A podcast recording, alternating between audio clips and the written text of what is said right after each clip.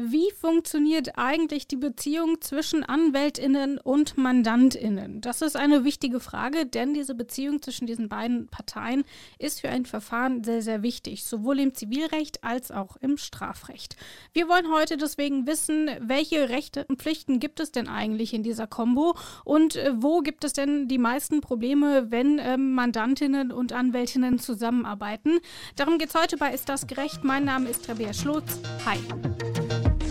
Ist das gerecht? Der Podcast über aktuelle Urteile und Grundsatzfragen der Rechtsprechung mit Achim Dörfer. Und natürlich ist auch wieder Rechtsanwalt Achim Dörfer mit dabei. Ich sage Hallo Achim und Grüße nach Göttingen. Hallo Rabea und Grüße nach Leipzig. Achim, zuallererst will ich wissen, gibt es denn einen Unterschied in den Rechten und Pflichten von VerteidigerInnen oder ähm, Anwältinnen und den Mandanten? Also ist das im Zivilrecht vielleicht anders als im Strafrecht? Ja, das äh, gibt es schon. Der Hauptunterschied bewegt sich entlang des Begriffs der Lüge. Die Lüge spielt ja eine ganz große Rolle im mhm. Recht. Eine unrühmliche, aber teilweise eben auch eine menschenrechtlich gesicherte. Das ging mir so bei der, im Vorlauf zu unserer heutigen Sendung so durch den Kopf. Und das ist eigentlich das, was äh, das Strafrecht dann vom Zivilrecht am stärksten unterscheidet. Im äh, Strafrecht ist es ja so, dass sich niemand selbst belasten muss. Ne? Wir mhm. hatten das, äh, oder du hattest das im Grundgesetz-Podcast natürlich auch. Das heißt, das Lügen ist da erlaubt und sogar so, dass der Anwalt, mh, hm, sagen wir mal, wenn er dadurch jedenfalls keine Straftat begeht und vorsichtig damit umgeht, natürlich den Mandanten auch selbstverständlich immer das Lügen durchs Nichtsagen, ne? Aussage äh, verweigern, ist ja ein mhm. ganz beliebtes Mittel, empfehlen darf, aber eben auch naja, so Dinge wegzulassen oder sie vielleicht ein bisschen anders darzustellen und so, je nachdem, wie man den Begriff der Lüge fasst. Aber im Strafrecht äh, steht der ganz im Kern und ist da auch völlig in Ordnung.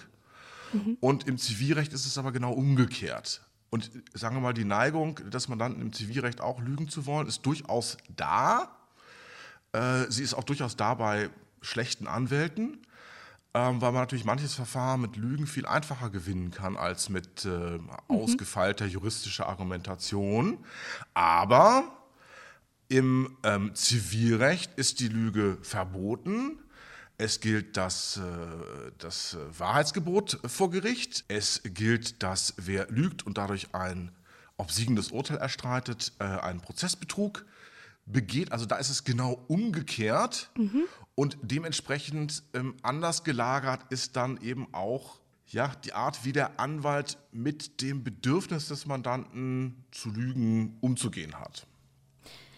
Da bleiben wir doch mal beim Stichwort Lügen, denn die, die Basis dieser ähm, Anwalts- und Mandantinnenbeziehung ist ja, äh, dass sich beide vertrauen. Das heißt, ähm, in der Regel muss der Anwalt oder die Anwältin schon wissen, was denn faktisch tatsächlich passiert ist. Das gilt auch im Strafrecht. Wie wichtig ist es denn also, dass Mandantinnen tatsächlich alle Karten offenlegen? Wie kann denn ein Anwalt oder eine Anwältin reagieren, wenn das nicht der Fall ist? Ja, da will ich vielleicht mal erst eine ganz überraschende Antwort geben. Das kann manchmal total kontraproduktiv sein. Die Wahrheit zu sagen? Ja, es kann kontraproduktiv sein und zwar ähm, insbesondere im Strafrecht. Wenn ich als Anwalt mich entschließe, auf die Unschuld meines Klienten, meiner Klientin zu plädieren und mich mhm. dafür einzusetzen, und ich weiß aber das positiv, dass das wirklich überhaupt nicht stimmt, weil ich vielleicht sogar dabei war oder so, mhm dann mache ich mich gegebenenfalls selber strafbar. Okay. Durch, ja, was ist das dann, Begünstigung äh, oder was auch immer. Das ist auf jeden Fall für mich als Anwalt dann sogar ein strafrechtliches Risiko. Also ich darf dann auch nicht wissentlich das Falsche erzählen. Andere Kollegen mögen es anders sehen, ich sehe das so, andere Kollegen sehen das auch so. Ich habe also durchaus auch mit einem Kollegen, der langjährig äh, Strafverteidigung gemacht hat, mich genau mal über dieses Thema unterhalten. Mhm. Ähm, und sein Ausweg, den ich dann richtig finde, ist eben auch wirklich den Mandanten dann, wenn er die Wahrheit erzählen möchte, an der Stelle auch zu stoppen. Okay. Äh, wenn die Beweislage sehr, sehr dünn ist und ich möchte wirklich darauf raus, einen Freispruch mangels Beweisen zu erreichen, dann gibt es natürlich nichts Schlimmeres als ein Geständnis des Mandanten äh, und sei es eben auch mir gegenüber. Das heißt, ich will es dann da gar nicht wissen. Dieses zusätzliche Wissen wäre kontraproduktiv. Ganz anders dann natürlich auch wieder im Zivilrecht. Da leidet man oft als Anwalt darunter, dass Wissen nicht genügend präsentiert wird oder nicht genügend sicher. Ich sage dann, haben Sie bitte einen Zeugen dabei, wenn Sie das Telefonat führen oder mhm. machen Sie bitte einen Screenshot. Das kommt dann alles nicht. Mir fehlen dann die Beweismittel und so weiter. Und ähm, oftmals ist es ja eine Kleinigkeit, mit der man den Prozess äh, gewinnen kann. Und welche Kleinigkeiten wichtig sind oder nicht, habe ich ja als Fachmann zu wissen, kann der Mandant ja gar nicht wissen. Also da bin ich dann umgekehrt eben darauf angewiesen, dass mir vollständig möglichst alles Wichtige äh, auch berichtet wird. Das ist ja aber auch eine gewisse Hemmschwelle. Da geht es ja häufig auch um sehr intime Details, zum Beispiel, wenn es ums Familienrecht geht, aber natürlich auch in anderen Bereichen. Vielleicht hat man sich auch irgendwie ein bisschen unrühmlich verhalten und will das dann nicht so richtig preisgeben. Hast du denn irgendwie Tipps, wie dann auf der anderen Seite auch Anwältinnen ähm, und Anwälte diese Vertrauensbasis irgendwie gut einbetten können, dass sie eben Vertrauen schaffen können, dass die Mandantinnen dann auch tatsächlich ehrlich sind? Ja, das ist so das ganze Programm, was man vielleicht auch, ähm, wenn man selber zum Beispiel mal in der Psychotherapie war, dort erlebt hat. Ich würde mal sagen, das Gesprächssetting hat da durchaus ähnlich zu sein, auch wie mhm. wir es mhm. dann vielleicht aus so Psychotherapie-Serien auf den Streamingdiensten kennen. Die sind ja im Moment sehr en vogue. Das ist also wirklich ein Setting, wo es ruhig ist, wo man auch mit, mit Platz, sich auszubreiten, durchaus äh, sitzt, ne? also so dieser Besprechungstisch, der dann aber auch schön groß sein sollte. Oftmals haben Mandantinnen dann ja auch Unterlagen dabei, an denen sie sich sozusagen auch festhalten mhm. möchten, die sie erstmal ausbreiten wollen, auch als Gedächtnisstütze. Dann ist wichtig so ein Gesprächseinstieg, der erstmal relativ offen ist und dann eben genau das, äh, jetzt kommen wir mal zu jedenfalls einer Technik der Psychotherapie, dass man dann eben wirklich gezielt nachfragt und mhm. ähm, natürlich durch diese Fragen dann die Ermutigung gibt, bestimmte Dinge zu erzählen. Denn ähm, wenn dem Mandanten oder der Mandantin etwas unangenehm ist, dann gut, darf es eben wirklich dem Anwalt, der Anwältin dann da nicht unangenehm sein. Da muss man eben auch, wenn es drauf ankommt, die allerpeinlichsten Fragen stellen ne, in einer vernünftigen Weise stellen. Ja, sonst wäre das eben auch ein Kunstfehler, wenn mhm. man aus so Schamgefühl nicht das Maximum aus dem Fall rausholt. Sagen wir mal, es liegt jetzt alles auf dem Tisch. So. Der Anwalt oder die Anwältin hat alles gut abgefragt, hat alle Details. Dann muss, muss die Person ja überlegen, okay, wie gehe ich denn jetzt in dem konkreten Fall vor? Häufig die Laien, also die Mandantinnen, haben dann davon gar nicht mehr so super viel Ahnung. Wie viel müssen die denn in Kenntnis gesetzt werden über das ganze Fachmännische, über die nächsten Schritte, über die Anträge, über die Strategie? Wie sieht denn dann in diesem Bereich die Kommunikation aus? Also Anwalt, Anwältin hat an der Stelle zwei Dinge zu tun. Einmal eben dieses, äh, ja, die, die, die Menge der Tatsachen, mhm. dann zusammenzukürzen auf das, auf das Wesentliche. Also sprechen wir mal mit Niklas Luhmann, die Komplexität des Ganzen so weit zu reduzieren, dass es dann einer juristischen Entscheidung zuzuführen ist. Und das ist auch was, was man im Studium trainiert, eben die wesentlichen Dinge ähm, zu erkennen und ähm, ne, den Rest dann wegzunehmen und es dem Mandanten, der Mandantin aber auch zu erklären, warum mhm. man bestimmte Dinge weglässt. Und da auch um Verständnis dafür zu werben, dass es keine gute Strategie ist, alles, was Mandant, Mandantin auf dem Herzen haben, einfach so aufzuschreiben und das ans Gericht zu schicken oder eben im, im Plädoyer, im, im Strafrecht äh, zu erzählen, sondern es auf die wesentlichen Dinge zusammenzukürzen, weil man natürlich auf die entscheidungserheblichen und für einen selbst vorteilhaften Sachen ja auch die Aufmerksamkeit der Entscheidungsinstanz, äh, Richter, Richterin, lenken möchte. Und mhm. dann, wenn man das getan hat, wenn man sozusagen erstmal quantitativ reduziert hat, dann muss man, wenn du jetzt fragst, ja, wie mache ich das? Das ist ja alles total kompliziert und der Mandant muss da ja auch irgendwie mitgenommen werden. Mhm. Ja, am Ende ist es ja entscheidend, dass wir auch die Autonomie des Mandanten, der Mandantin respektieren als eine Person, die für sich selbst zu entscheiden hat. Es ist nicht Anwältin, die entscheiden. Mhm. das kann ganz schön anstrengend sein, auch eine Herausforderung dann für Mandanten und Mandantinnen, weil die vielleicht erstmal so wollen, dass ne, der Anwalt das macht. Mhm. Aber es lohnt sich, denn wenn man es dem Anwalt überlässt und es geht schief, dann ist es ja irgendwie doof. Dann gibt es ja nur noch gegenseitige Vorwürfe. Mhm. Äh, der ähm, Mandant, die Mandantin sagt dann, ja, du hast es falsch entschieden und Anwalt, äh, Anwältin sagt ja, aber du hättest es doch sowieso entscheiden müssen. Also erstmal den genannten Stoff reduzieren auf das, was juristisch ähm, interessiert und dann das, was juristisch interessiert, Mandant, Mandantin so weit erklären, dass sie eben eine eigene Entscheidung mit Ja, Nein vielleicht äh, erstmal bis dahin und sowas treffen können. Da auf dieses Schiefgehen werden wir gleich auch noch eingehen. Ich will aber zunächst noch mal ein Beispiel ranführen. Und zwar bediene ich mich dort, du hast eben die Streaming-Dienste schon angesprochen, ähm, bei Netflix. Denn dort gibt es ja die Serie Una Bomber. Ich weiß nicht, wer sie gesehen hat mit Paul Bettany und ähm, ja, wie sie alle heißen. Ein anderer Name fällt mir jetzt Mehrere, nicht ein. Mehreren Schauspielern auf Genau, Fall. und mehreren SchauspielerInnen. ähm, und dort ist es eben so, dass die Anwältin vom Unabomber ähm, quasi sagt, okay, ich stelle einen Antrag nach XY und erklärt aber wohl nicht so genau, was das tatsächlich für ein Antrag ist. Und er sagt, ja, mach mal und findet dann quasi im Nachhinein heraus, dass sie wohl auf seine, ähm, seine Schuldunfähigkeit plädieren wollen, weil sie mhm. sagen, er ist psychisch erkrankt und er wusste aber nicht, dass das dieser Antrag ist. Ähm, das ist ja schon noch so eine gewisse Art der Irreführung. Und er hat dann auch gesagt, ich will mich selber verteidigen, ich bin nicht ähm, erkrankt, ich stehe dazu, was ich getan habe und so. Wie sieht es denn mit solchen Fällen aus? Also das, wenn die ähm, AnwältInnen quasi denken, das ist die beste Strategie, das kriegen wir aber so nicht durch, dann versuchen wir das so ein bisschen zu verdunkeln. Wie sieht es denn dann in so einem konkreten Fall aus? Ja, das ist ein sehr schönes Beispiel, was auch im deutschen Recht so funktioniert. Und das ist eigentlich auch nach einem Beispiel, so ein Beispiel nach dem, nach dem Motto ähm, Operation gelungen, Patient tot, mhm. weil es die Spannung aufzeigt zwischen dem Wunsch der äh, Anwältin in dem Falle, äh, das Verfahren zu gewinnen, quasi mhm. auf dem Papier zu gewinnen, indem keine strafrechtliche Verurteilung erfolgt aber andererseits eben auch dem Wunsch des Mandanten in dem Falle, immer noch über sein Leben auch an diesem Punkt selbst zu entscheiden. Also natürlich gibt es auch da noch Entscheidungsfreiheit, selbst wenn man in der Untersuchungshaft sitzt. Und äh, auch das ist noch eine Entscheidung, die äh, dem Mandanten selbst überlassen sein muss, sagen wir mal, wenn er sich an der Grenze zur Schuldunfähigkeit befindet und man dann tatsächlich gestalten kann oder es unterschiedliche Gutachten gibt, in welche Richtung man es jetzt lenkt. Ob man sagt, nee, ich bin voll da, ich übernehme die Verantwortung, ich gehe lebenslang ins Gefängnis.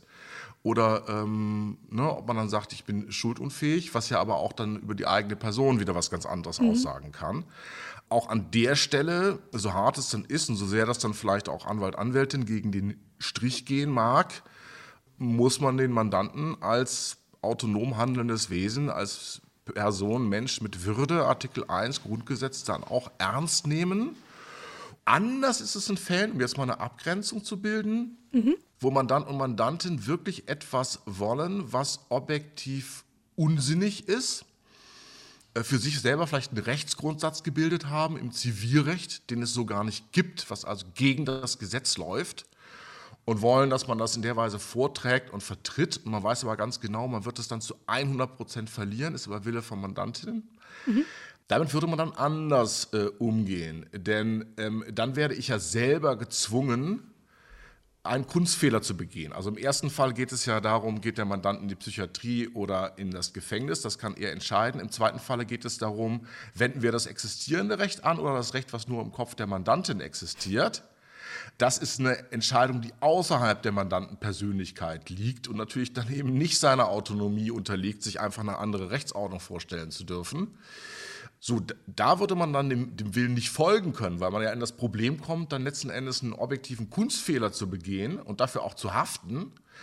Das heißt, da gibt es eigentlich nur zwei Möglichkeiten. Entweder man klärt dann breit darüber auf und lässt sich das auch wirklich schriftlich bestätigen, dass man diesen falschen Weg jetzt gehen muss mhm. Und soll. Oder das Souveränere ist dann eigentlich, das Mandat niederzulegen an der Stelle. Auch da habe ich ähm, ein Beispiel dabei, diesmal nicht von Netflix, sondern aus der realen Welt. Ähm, denn das Amtsgericht Frankfurt am Main hat gerade erst in einem solchen Fall entschieden. Dort ähm, hat ein Mandant ähm, darauf bestanden, ähm, die Berufung nicht zurückzunehmen, obwohl das Gericht im Vorfeld schon gesagt hat, ähm, ihr könnt das gerne machen, aber dann lehnen wir das ab. Deswegen empfehlen wir euch, das Ganze schon zurückzunehmen im Vorfeld. Und darüber hat der Anwalt seinen Mandanten auch informiert.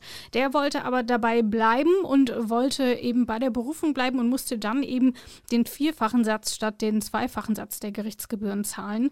Ähm, und dort hat das Amtsgericht im Frankfurt am Main jetzt eben entschieden, dass der Anwalt dafür nicht haften muss, mhm. weil belegbar war, dass ähm, er seinen Mandanten anderweitig informiert hat und auch eine andere Empfehlung ausgesprochen hat. Dann ist ja aber natürlich die Frage, ähm, wir haben es vorhin schon so ein bisschen angeteasert, was passiert denn dann, wenn einer von beiden richtigen Mist gebaut hat? Also egal egal ob Mandantin oder eben Anwalt oder Anwältin. Ähm, wer haftet denn dann wie? Denn wir hatten ja jetzt zum Beispiel den Fall hier ähm, am, am, Amtsgericht Frankfurt am Main, da muss nicht da haftet der Anwalt nicht.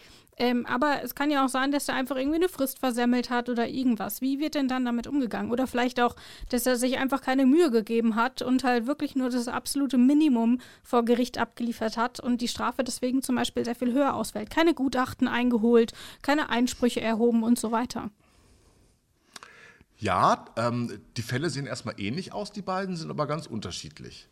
Also, wenn man so gegen diese Kernpflichten verstößt, das ist so der klassische Haftungsfall, ne, Frist versemmelt, mhm. dann haftet man dafür. Und dafür muss auch jeder Anwalt eine Haftpflichtversicherung haben, muss die auch unterhalten. Das ist so wie beim Auto im Prinzip. Mhm. Wenn man da seine Versicherungsprämie nicht bezahlt, ist dann auch die Zulassung weg. Ne, bei diesen, ja, wenn man, wenn man eine Frist versemmelt oder was äh, zum falschen Gericht schickt, äh, oder so. So. Und der andere Fall, das ist, sind quasi die Fälle so der Verletzung von Kardinalpflichten. Mhm. Der andere Fall, ich will das mal schlechte Leistung nennen oder nur das Erbringen einer durchschnittlichen Leistung, das ist nicht schädlich.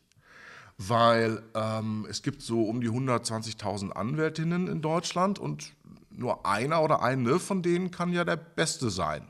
Mhm. Also 119.999 Mal habe ich dann weniger als das Optimum.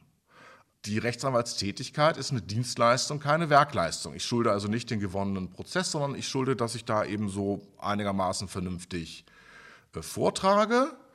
Und wenn ich das so halbwegs durchschnittlich tue oder sogar auch so ein bisschen unterdurchschnittlich, irgendwer muss den Prozess ja auch immer verlieren. Auch innerhalb eines Verfahrens gibt es ja dann vielleicht einen Juristen, der besser arbeitet, einen, der schlechter mhm. arbeitet, auch vom Strafrichter.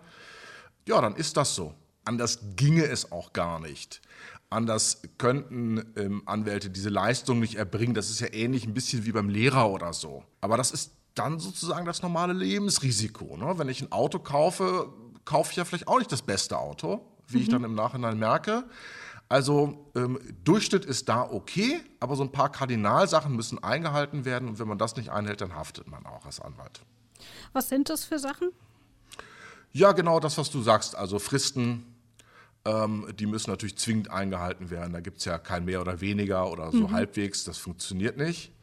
Man muss das zuständige Gericht mh, hm, sich aussuchen. Wenn mehr Kosten entstehen, weil man erstmal das falsche Gericht äh, aufsucht, dann hat man die als Anwalt auch zu tragen oder natürlich auch durch die Anrufung des falschen Gerichtes wird eine Sache dann ja nicht anhängig bzw. rechtshängig. Den Unterschied erkläre ich jetzt mal nicht, aber sozusagen sie ist dann nicht förmlich da.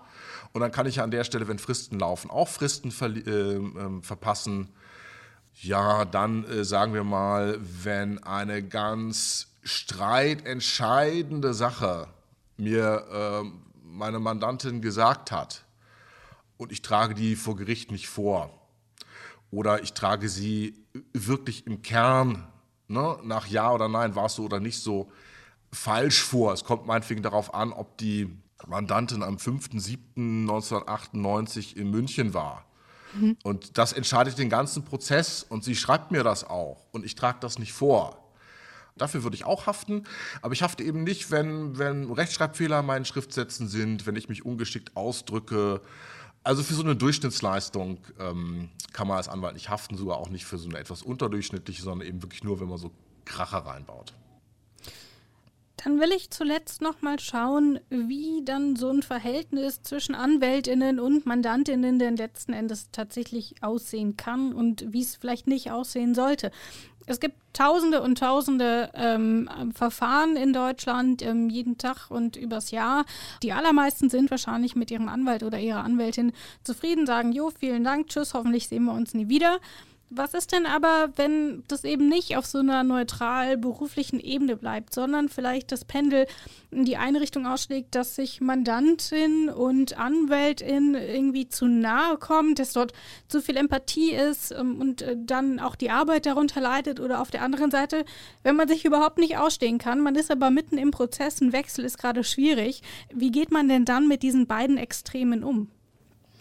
Also fangen wir mal mit dem schöneren Extrem äh, an. Es gibt also nicht, wie das so das Berufsrecht der Psychologen vorsieht, ein Verbot für Anwälte befreundet zu sein mit den Mandanten und sich mhm. da auch privat zu treffen. Das kann oftmals äh, auch echt erfreulich sein. Ich bin sicher, dass da schon ganz viele tolle Freundschaften daraus entstanden sind. Da muss man sich halt nachher überlegen, ob man dann noch Mandate vergibt. Ne? Weil es ist da halt immer so ein bisschen blöd, wenn ein Prozess verloren mhm. geht, trübt das die Freundschaft oder nicht. Vielleicht muss man sich an einem Punkt für das eine oder andere entscheiden. Vielleicht hat man aber auch den professionellen Umgang miteinander, dass man sagt, also wir lassen die Mandatsbeziehung ähm, auf der einen Schiene laufen und die Freundschaft auf der anderen.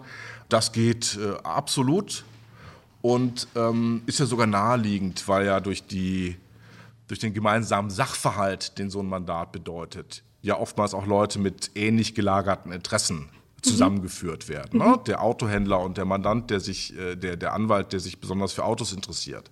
Okay. So, auf der anderen Seite, ein Kollege hier, ein örtlicher von mir, sagte mal, der ähm, Mandant von heute ist der Gegner von morgen. Hm, hat er vielleicht sehr schlechte Erfahrungen gemacht. Das finde ich dann auch ein bisschen übertrieben. Aber natürlich fallen mir da so zwei ähm, Dinge ein, wie das so typischerweise entgleisen kann. Du sprachst eben auch gerade über Nähe und Distanz. Es kann halt einmal in diese Distanzrichtung entgleisen.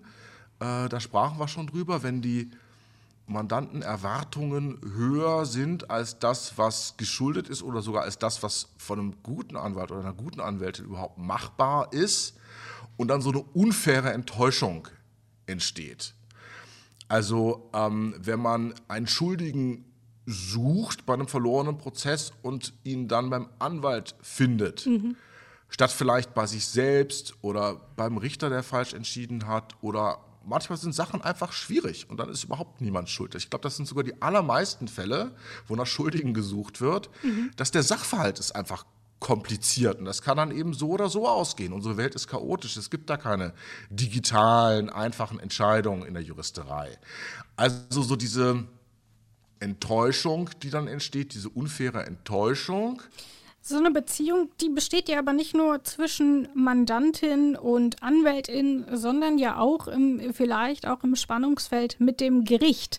Ähm, zum Beispiel, wenn ähm, der Mandant oder die Mandantin ähm, im Zeugenstand wissentlich lügt, vielleicht sogar unter Eid. Ich als Anwalt oder Anwältin weiß das.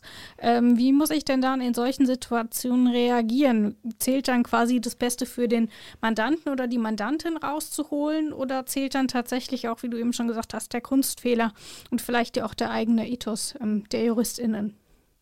Ja, da schließt sich so ein bisschen der Kreis zu, zu äh, dem Anfang unseres Gesprächs, wo wir ja dann die ähm, Lüge als Thema mhm. hatten und ähm, wie sich die Lüge ganz unterschiedlich ähm, ansieht im Zivilrecht und im Strafrecht. Also wenn ich den Angeklagten in einem Strafverfahren äh, vertrete und der lügt das Blau vom Himmel runter, dann kann ich ihn das machen lassen. Auch äh, ist sein Recht. Äh, wird dann gar nicht vereidigt. Also okay. Also als Angeklagter mhm. werde ich nicht vereidigt. Als Angeklagter werde ja, ich praktisch stimmt, auch nur gehört. Sinn. Ich bin kein Zeuge. Ich kann ja. natürlich auch ähm, jetzt Zeugenbeistand sein, zum Beispiel ähm, als Anwalt. Mhm. Da hätte ich natürlich schon strengstens vorher darauf hinzuweisen, dass nicht gelogen wird. Das ist natürlich mhm. eine der Kernpflichten meiner Tätigkeit dann als Zeugenbeistand. Wenn der Zeuge dann trotzdem lügt, ja, dann sind mir die Hände gebunden weil das natürlich dem Mandatsgeheimnis unterliegt. Ich darf nicht mit dem Finger schnipsen und das Gericht darauf hinweisen, dass er jetzt mhm. hier gerade lügt. Dann ist das halt so. Dann würde ich aber auch im Nachhinein das Mandat niederlegen. denn ich möchte mir ja auch die Würde vor dem Gericht bewahren und auch vor mir selber. Ähm, wenn wir jetzt wieder aufs Zivilverfahren kommen, da ist es schwierig. Ich sage jetzt mal so, wie ich sehe. Ich bin da äh, schon relativ streng und mich kotzt das auch an, wenn ich äh, Leute beim Lügen erwische vom Zivilgericht. Mhm. Und mich kotzt es umso mehr an, wenn ich Anwaltskollegen beim Lügen erwische. Wenn da der Mandant anfängt zu lügen, wenn er als Partei gehört wird, auch dann eben nicht als Zeuge, aber die Parteivernehmung ist ja zum Beispiel auch ein Beweismittel. So, die Mandantin wird da jetzt als Partei angehört. Ja, wie war das denn? Lügt das Blaue vom Himmel runter? Mhm. Dann würde ich schon mal eine Verhandlungsunterbrechung ähm, beantragen, rausgehen und im Vier-Augen-Gespräch erzählen, äh, dass hier gerade der Versuch eines Prozessbetruges vorgelegen hat und das vielleicht strafrechtlich sehr günstig ist, wenn man jetzt gleich den Versuch zurücknimmt. Und äh, er oder sie möge doch dann reingehen und sagen, äh, Mensch, wir haben ja nochmal nachgedacht und draußen vielleicht auch nochmal ein paar Unterlagen geguckt. Das ist dann ja eine Notlüge, das geht. Ja, wir haben uns das nochmal angeschaut und mein, mein Anwalt hat mich nochmal darauf hingewiesen, was ich in den Gesprächen mit ihm gesagt habe. Und ich möchte und muss doch jetzt noch meine ähm, Einlassungen von eben korrigieren. Das würde ich mhm. als Anwalt dann schon verlangen denn ansonsten hänge ich ja in diesem Prozessbetrug irgendwie mit drin. Meistens fliegen diese Prozessbetrügereien nicht auf, aber ich will ja nicht gerade bei dem einen Fall dabei sein, wo das dann mal schief geht und äh, das natürlich auch an der Anwaltszulassung knabbert und ähm, sagen wir es mal so, kluger Anwalt, kluge Anwältin sollte doch auch überhaupt niemals bereit sein, wegen irgendwie eines einzigen Falles ähm, quasi die ganze Karriere aufs Spiel zu setzen. Das ist ja auch sozusagen unter äh, praktischer Vernunft völlig schwachsinnig.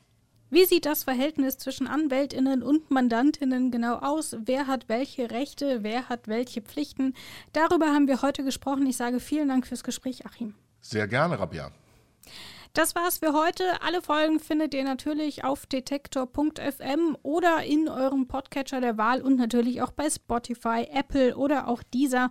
Ähm, einfach äh, suchen nach Ist das gerecht und dann findet ihr alle Folgen. Die nächste Folge gibt's dann nächsten Dienstag. Das war's für heute. Mein Name ist Rabea Schlotz. Ciao. Tschüss auch von mir. Ist das gerecht? Der Podcast über aktuelle Urteile und Grundsatzfragen der Rechtsprechung mit Achim Dörfer.